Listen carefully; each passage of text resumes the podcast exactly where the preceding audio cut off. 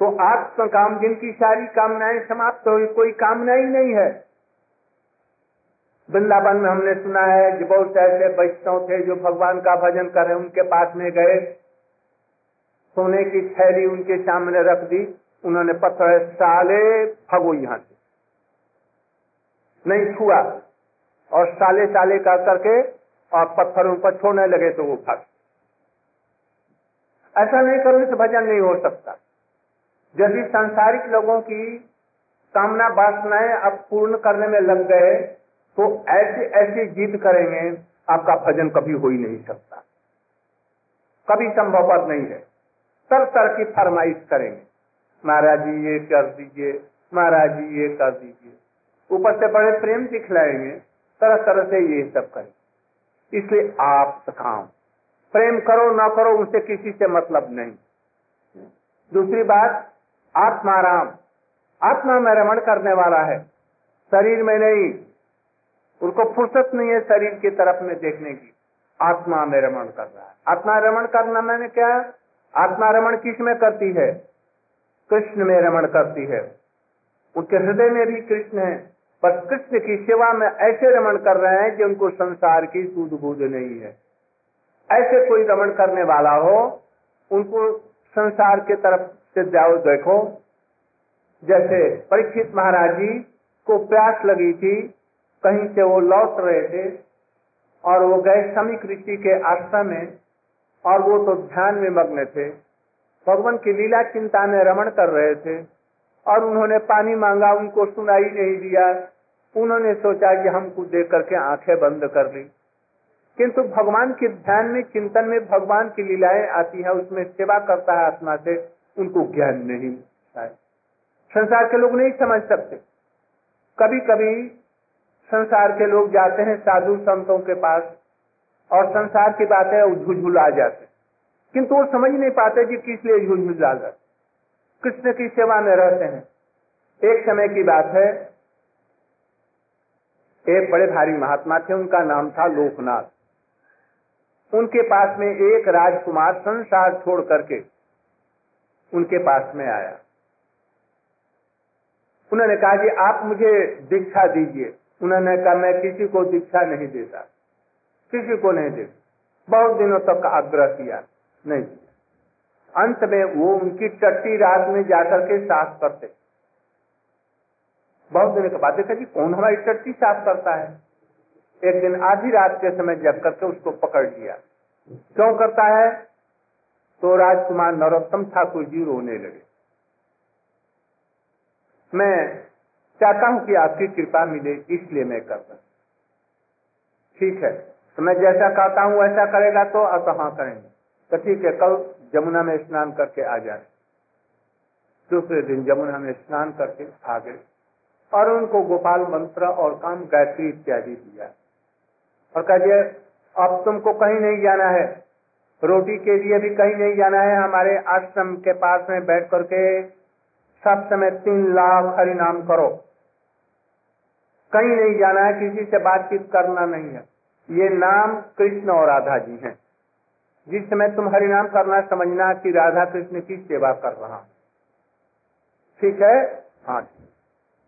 रोटी की व्यवस्था मैं कर दूँगा, हमारे पास में आएगी, तुमको भेज देंगे कुछ नहीं करना बस। एक दिन की बात क्या है? अपनी, उनकी कोठी एक छोटी सी बना दी, फूस की। भजन करते करते करते, वहाँ पर एक हलवाहा कृषक आया। दो बाहर चिलचिलाती धूप, बहुत प्यास लगी। वो पासी में कुआँ था। देखा कि वहाँ पर डोल और रस्सी नहीं।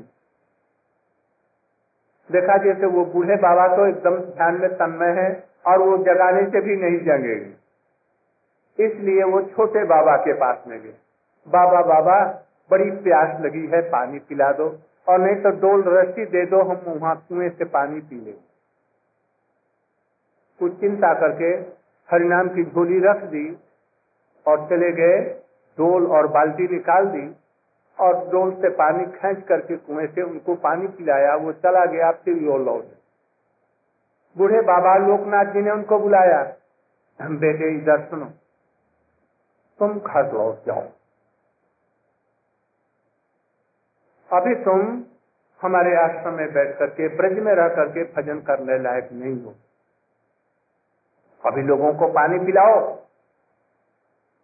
दुखी लोगों की सेवा करो। और भजन करो, घर में रहकर अभी त्यागी होकर के, सब छोड़ करके यहाँ आने की ज़रूरत तुमको उपलब्धि नहीं है कि ये नाम और नामी में कोई अंतर नहीं है। ये नाम ही राधा और कृष्ण है। जिस समय नाम करते उस समय समझो मैं राधा कृष्ण की सेवा कर रहा एक पति व्रता नारी अपने पति की सेवा में मस्त है और उस समय कोई भिखारी आए तो वो पति की सेवा छोड़ करके नहीं जाती अच्छा मैं आप ठहर जाइए। यही कर्तव्य है। और आप राधा कृष्ण की सेवा कर रहे हैं, और जिस सेवा के करने से सारी क्रियाएँ अपने आप हो जाती। तस्मिन तुष्टे जगत तुष्ट कृष्ण की सेवा करने से संसार में और कोई कर्तव्य बाकी नहीं होता। जिसको इतना ज्ञान नहीं है तो वो कृष्ण की सेवा छोड़ करके साक्षात और पानी पिलाने के लिए जाता है। उसको ज्ञान नहीं कि करोड़ों करोड़ों लोगों को पानी पिलाने का जो फल है, वो कृष्ण के तृप्त हो जाने से वही फल है, इसको ज्ञान नहीं है। वो नहीं सोच रहा है राधा कृष्ण की मैं सेवा कर रहा हूँ। फिर उसको घर में रह करके दरिद्र लोगों को के साथ में रह करके उनको पानी पिलाए, खिलाए और लोग हित कर काम करते हुए अपना भजन करे। माता पिता की सेवा करे अपनी पत्नी के साथ में रहे, उनकी, उनका पालन पोषण बच्चों का करे, अपनी बेटी को, बेटे को गोद में लेकर के खिलाए। यही समझे कि हमें कृष्ण की सेवा कर रहा बस इतना ही उनके लिए। और जिसको ऐसा हो गया, ये कृष्ण की सेवा करने से संसार का ओ कोई भी कर्तव्य बाकी नहीं रहा। कृष्ण की सेवा करने से सारे हमारे जीवन का कर्तव्य हो गया। और मैं कर रहा हूँ साक्षात कृष्ण वो आदमी कुछ नहीं इधर उधर नहीं दे ये समाधि में हो रहा है। इसलिए उनको ज्ञान नहीं, उनको कह दिया, ये जाओ गिड़ाए रोए, हज़ार हुआ नहीं। जाओ। ये भजन कीजिए। तो इसको कहते हैं आत्मा राम आत्मा में जो रमण करता है, आत्मा के द्वारा कृष्ण की सेवा करने वाले जो है, नारद, प्रभृति, ऋषि लोग जो है, ये इस कोटि में आते हैं। उनसे प्रेम करो और नहीं करो किसी को पता ही नहीं है ये ये, ये क्या कर रहे हैं नहीं कर रहे संसारिक कामना और संसारिक काम वासना उनको छुट्टी नहीं है। तीसरी बात गुरुद्रोही। गुरुद्रोही मैंने क्या? माता पिता है सारा जीवन पेट में रख करके मैया ने पालन पोषण किया। पिता सारा जीवन इधर उधर करके पुत्र का और बेटी का पालन किया। और इसने जहाँ विवाह शादी हुई, बस माता पिता को छोड़ करके चला गया। या घर में रहते पर भी क्या दिन रात खांसता रहता है? हमारे बेटे को नींद नहीं आती, हमारी पत्नी को नींद नहीं आती। घर से चले जाओ। हम तुमको वहीं पर कुछ दे दिया करें। ये गुरु द्रोही बिना कारण। और एक होता है कारण बसता उसको खांसी आती है। आप खांसी भी नहीं आती पत्नी कहती है कि ये बूढ़ा जब तक रहेगा, हमारा संसार ठीक नहीं चलता। इसको बूढ़े को यहाँ से हटाओ बूढ़िया को हटाओ। ये गुरुद्रोही है। बिना कारण, या कारण भी उसकी सेवा नहीं करते। ये लोग प्रीति करो और न करो। ये प्रीति नहीं करते, गुरुद्रोही लोग। और तीसरे हैं, अकृतज्ञ। अकृतज्ञ मैंने क्या? की हुई भलाई को मानने वाले कृतज्ञ कहलाते हैं। माता पिता गुरुजन, मित्र, बंधु, बांधव, जो भलाई करने वाले हैं, उस भलाई को स्वीकार कर लेते हैं और उसके बदले में उससे प्रीति रखते किंतु जो अकृतज्ञ हैं, भला, जैसे कंस अकृतज्ञ? हम लोगों में अधिकांश अकृतज्ञ है। विशेष करके हम देखते हैं, आजकल में कौन ऐसे हैं? बहुत कम दो चार होंगे जो अपने मैया बाप की सेवा कर उन लोगों को याद रखना चाहिए। मरने के बाद में उनको अपने मांस खाना पड़ेगा। नरक में जाना पड़ेगा। माता पिता के ऋण से ऋण नहीं हो सकते हैं। कल एक स्थिति में यदि कोई सबको छोड़ करके भगवान का भजन करता है, उस स्थिति में तो मुकुंद मुकुंद परिहित गतो, क्या है? कर्तम भगवान का भजन करने से उसके माता पिता सबका ऋण दूर हो जाता है। और यदि माता पिता भगवान का भजन नहीं करता तो ये सब प्रकार के ऋण से कभी मुक्त नहीं हो सकता। ये याद रखो, अपना मांस खाना पड़ेगा। भैया ने कितना कष्ट किया, पिता ने कितना कष्ट किया पुत्र के लिए। और आदमी भूल जाता है थोड़े दिनों के बाद। बुढ़िया जब होती है, तब उसको याद आती है कि हमारी बेटा हमारा सेवा नहीं करता। उसको भी यदि याद होती ना पहले तो अपने माता पिता की वो सौ लोग सेवा करते। ये हमारी भारतीय संस्कृति देखो, श्रवण कुमार ने अपने माता पिता की कैसी सेवा की? तो ऐसा नहीं करते, वो है गुरु, गुरुद्रोही या अकृतज्ञ। अकृतज्ञ मत। तो अकृतज्ञ है, उनकी प्रेम करो और न करो, वो किसी से नहीं करते। कृष्ण मुस्कुरा कर बोले इन में से चार वाले अंतिम और दो वो छ में से मैं कोई नहीं। कोई नहीं है, वो सोच रही थी गोपियाँ जो एक में से किसी न किसी में तो ज़रूर आएँगे। कृष्ण ने इनकार कर दिया जो मैं इनमें से किसी तो किस लिए? उनको छोड़ा। हम तो आपसे प्यार करती थी, प्रेम करती थी, निश्चल। कृष्ण ने कहा तुम्हारे प्रेम को बढ़ाने के लिए। कैसे? यदि किसी को, व्यक्ति को, जो गरीब, धनहीन है, जिसको धन नहीं, दरिद्र है, और उसको कोहनूर हीरा मिल जाए कनूर हीरे पर मिलने पर, उसका वो प्रभाव नहीं समझा कि कनूर का, हीरा का कितना मूल्य है। वो बच्चे को खेलने के लिए दे दिया। अब किसी ने कहनूर हीरा वो ले लिया। गुम हो गया। अब किसी ने कचारी कोहनूर हीरा था वो साधारण पत्थर कांच नहीं था। कोहनूर हीरा था उसका मूल्य करोड़ों रुपए से भी क्या अरब खरब रुपया था। हाय हाय। मैं खो दिया।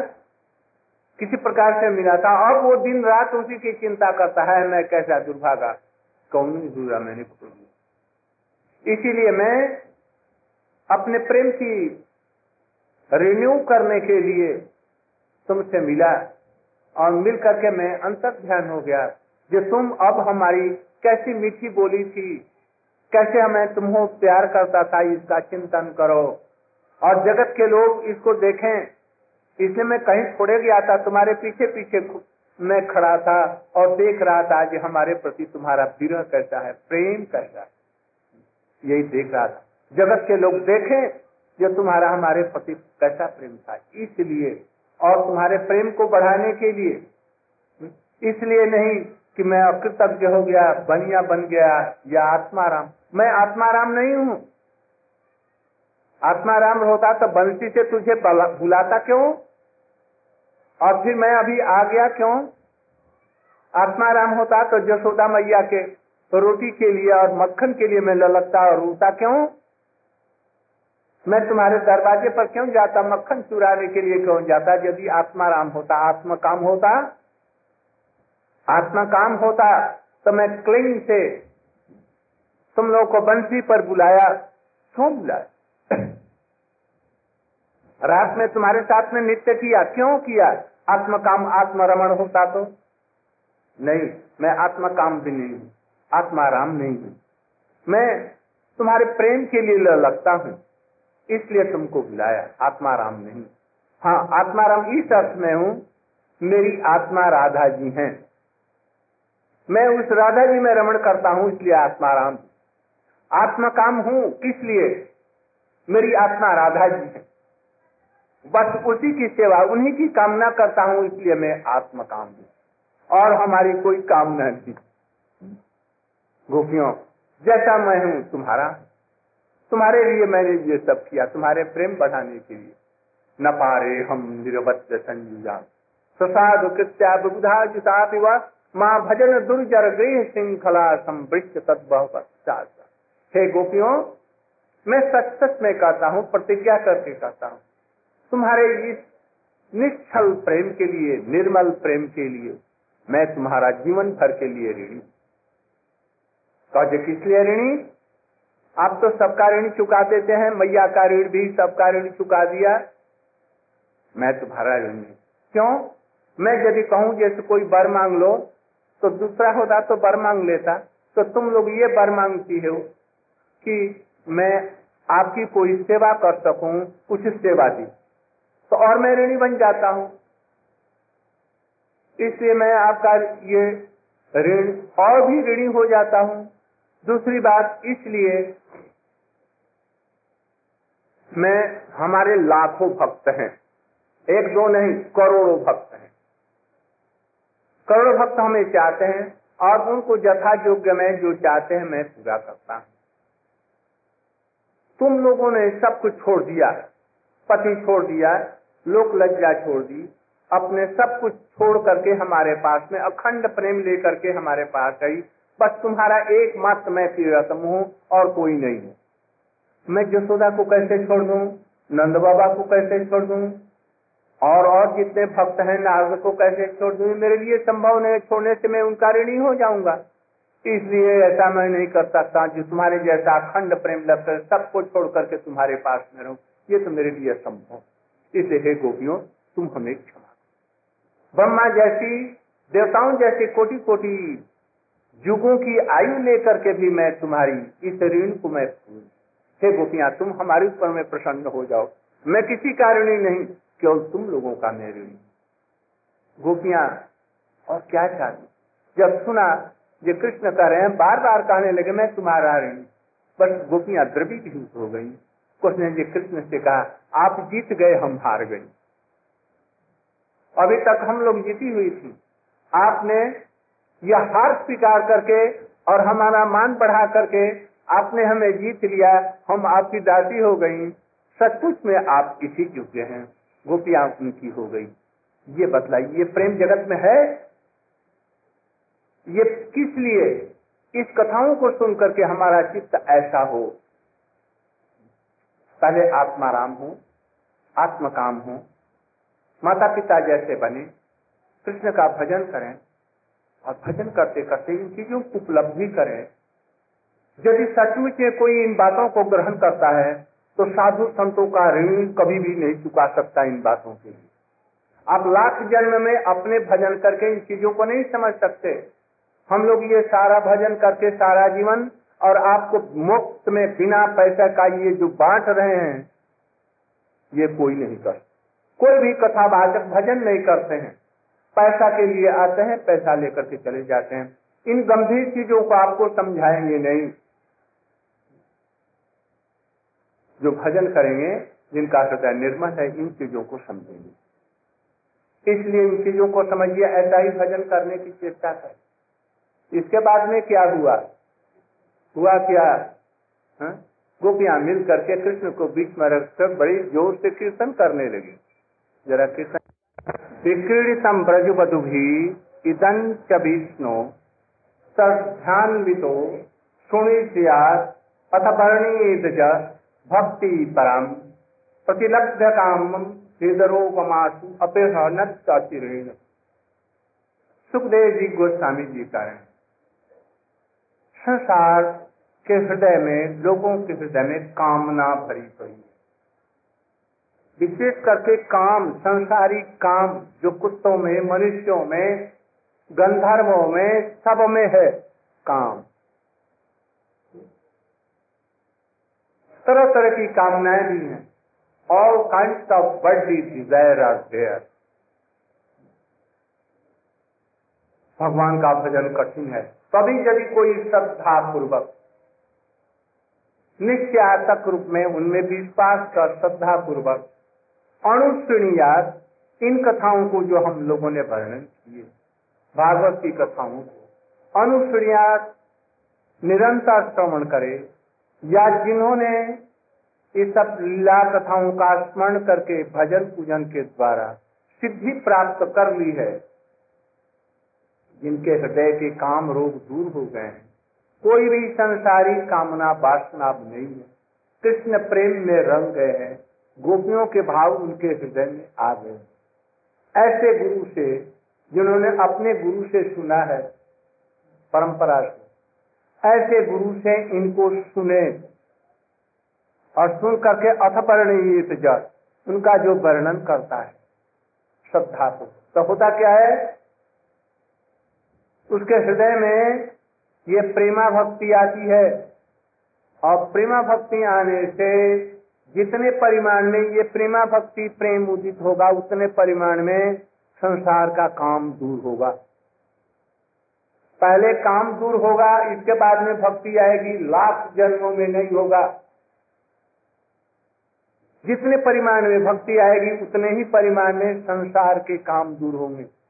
अनर्थों को दूर करने का यही उपाय है। जितने परिमाण में आप हरि नाम करेंगे, हरि कथा सुनेंगे भगवान का पूजन करेंगे, स्मरण करेंगे, उतने ही परिमाण में ये संसार की कामना दूर हो गए। पहले पानी सूख जाए, तब नदी में हम पार कर जाएँगे। ये कभी नहीं होने का भाई पहले सब कामों को दूर कर देंगे, तब भगवान का भजन करेंगे, ऐसा नहीं। जो जहाँ जिस स्थिति में स्थाने स्थितांग तनुवांग मनोभी।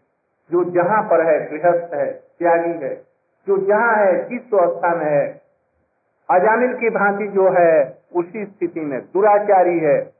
जैसे कि वो बेस्या के प्रति आसक्त बिल्व मंगल था बेस्या पर आसक्त। वहीं से जो जहाँ पर है, जिस स्थिति में है, स्थान स्थिता, जो वहाँ वहीं से भगवान का भजन आरंभ कर दो।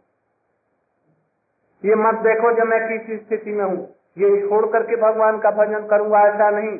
आज ही से भगवान का नाम लेना आरंभ कर हरि कथा का अनुशीलन करना जितने परिमाण में भक्ति आएगी, उतने परिमाण में संसार की ये सब कामना, वासनाएँ दूर होंगी।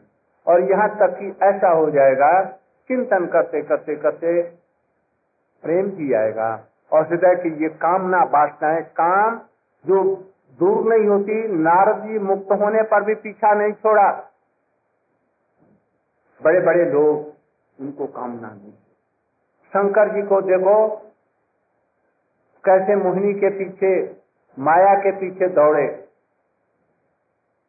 इसलिए बड़ी भारी मुश्किल माया ऐसे कौन है जो जगत में जिसको कहा हूँ माया नचाया इस जगत में नहीं नचा दिया। मुक्त पुरुषों को भी नचा देती है, उसको छोड़ना बड़ा भारी मुश्किल है। इसलिए जितने परिमाण में हरि कथा सुनेंगे उतने परिमाण में प्रेम आएगा। प्रेम होने से अपने आप वो दूर हो जाएगा और भक्ति आएगी। अनर्थ दूर हो जाएगा और तब मैं भगवान का भजन करूँगा। एक मन को लाखों जन्म में कंट्रोल नहीं कर सकते। नहीं असंभव है ये बात। ये मन वायु से भी अधिक प्रबल है। कहाँ से कंट्रोल करेंगे मन को? नहीं हो इसलिए एक ही उपाय है। हरिनाम कीजिए, भगवान की लीला कथा को सुनिए शुद्ध गुरु पदाशय कीजिए, वैष्णव के संग में रहिए, हरि कथा सुनिए, अपने आप ये चीज़ें हो जाएगी। इस तरह से श्रीमद भागवत में इसका वर्णन किया गया। शुद्ध रूप में सुनिए। इसके बाद में फिर आगे जुगल गीत है। इसके बाद में कृष्ण द्वारका में चले गए, मथुरा चले गए। गोपिया विरह में कैसे तड़प रही हैं? ये सब प्रसंग आएँगे आगे। बहुत सी इसके बाद में? द्वारका की लीलाएँ होंगी उनमें बहुत सी शिक्षाएँ हैं। वो धीरे धीरे धीरे धीरे आएँगी। एक दिन में नहीं सुनाया जा बहुत समय लगता है। एक दिन में हम लोग क्या सुनाएँगे? इसलिए हमने जो कुछ समझा उचित कुछ सुनाया। अब कल आप लोगों को ये लोग सुनाएँगे। हमें कल ही अभी विदेश जाना है। केवल एक ही जगह नहीं तीस चालीस राष्ट्रों में हमें जाना है। वहाँ के लोग भी इन कथाओं को सुनना चाहते उनसे ये नहीं, बल्कि उनकी साधारण भक्ति की बातें हम सुनाएँगे। भारत की संस्कृति की बातें सुनाएँगे। लाखों लोग इसके लिए उत्कंठित है इन चीज़ों को ग्रहण करने के लिए। आप लोग भारत में जन्मे हैं। आप लोगों का बहुत ही संस्कार है। सौभाग्य है भारतवर्ष में जन्म। आप लोग जो नहीं अभी तक पालन करते हैं, वो मांस, मछली प्याज, लहसुन, धूम्रपान, ये सब चीज़ों को आज ही से बंद कीजिए। और भगवान का नाम कीजिए। और हरि कथा का स्मरण कीजिए। यही हमारा आप लोगों के लिए निवेदन है। इसी में आप लोगों का कल्याण है। आप सुखी रह अभी पौने सात से कोई प्रोग्राम संगीत का होना है। अभी वो संगीत वाले सब बड़े अच्छे अच्छे लोग आए हैं। वो लोग ये स्टेज पर पधारे और अपना कार्यक्रम उपस्थित करें और अब हम लोग हैं, आज यही प्रोग्राम वो लोग आ गए हैं, नहीं आए हैं। जोगेंद्र जी ने हमसे कहा था कि वो पौने सात बजे मैंने क्या? संधारण में बतला रहा। जुगल गीत में चौबीस श्लोक हैं। चौबीस श्लोक चौबीस घंटा है। इसमें दो जुगल है। जो जुगल मैंने आठ बनते हैं। आठ, बारह घंटा हुआ तो दो का एक है। इसमें कृष्ण की 24 घंटे की जो जो लीलाएँ जब जब होती हैं, इसको आठ भागों में बांटा है। निशांत लीला प्रातः काल की लीला। इसके बाद में पूर्वान्न मने दोपहर से पहले वाली लीला। फिर दोपहर की लीला, फिर अपराह्न लीला, इसके बाद सायकाली लीला, प्रदोष लीला, इसके बाद में मध्य रात्रि की लीला। ये आठ भाग की आठ भाग ये चौबीस घंटे में से ये करीब किया गया है। तो कृष्ण की जो साधक लोग हैं, चौबीस घंटे की लीलाओं को आठ भागों में बांटकर दिन रात उसका चिंतन करते हैं। इसको अष्टकाली लीला का चिंतन कहते हैं। ये गोपियाँ 24 घंटे को इसी में बांट करके कृष्ण की अष्टकाली लीला का वो चिंतन कर रही हैं। कृष्ण गोचारण करने के लिए जा रहे हैं। उस समय गोपियों के साथ में, यशोदा जी के साथ में, नंद बाबा के साथ में, सखियों के साथ में, सखाओं के साथ में, गायों के साथ में कृष्ण कैसा व्यवहार करते हैं, इसका वर्ण गोचारण जाकर के अपराह्न में क्या करते हैं, उसका विवरण दोपहर में सखाओं को छोड़ करके और गोपियों से मिलते हैं सूर्य कुंड में मिलते हैं, राधा कुंड में मिलते हैं, उस सब का चिंतन। फिर गायों को ले करके लौट करके आते हैं। फिर जसोदा जी उनको कैसे आरती उतारती हैं और फिर कैसे खिलाती पिलाती हैं, गायों का दोहन करते हैं। इसके बाद में घर में आकर के भोजन करते हैं। फिर सोने की तैयारी में लगते हैं। फिर सबको छोड़ करके गोपियों से मिलते हैं। ये आठ प्रकार की लीला, अष्टकाली। इस युगल गीत में ये आठ प्रकार की लीलाओं का स्पष्ट रूप से वर्णन है। साधक लोग उन्हीं लीलाओं का चिंतन करते हैं, जैसे कि गोपियाँ करती थी। हमारे टीकाकारों ने इसको इस प्रकार से विभाग किया और कैसे उनमें विरह आते हैं, और कैसे उनके मिलन में सुख होता है जब उनसे मिलती हैं इस सब का उसमें बहुत सरस सुंदर वर्णन किया गया इसके बाद में कृष्ण मथुरा में आते हैं, कंस को पछाड़ते हैं, चारण को और ये मुश्किल को मारते हैं और इसके बाद में पढ़ने के लिए जाते हैं। वहाँ से लौट करके कुछ दिन वहाँ पर मथुरा में रहते हैं और उसी समय में अक्रूर जी को जिसको, उद्धव जी को भेजते हैं ब्रज में। कि हमारे माता पिता तड़प रहे हैं हमारे विरह में। विशेष करके गोपियाँ, जो कि संपूर्ण रूप से हमको सर्वस्व दे दिया है। वो हमारे बिना जीवन, जीवित नहीं रह हमारे लिए देह दैहिक सर्वस्व का त्याग करती हैं। दिन रात गृह में तड़प रही हैं, केवल हमारे श्याम कल आएँगे, इसलिए जीवन धारण किए हुए हैं। उनको जरा थोड़ा सा ये दे और सांत्वना दे आओ।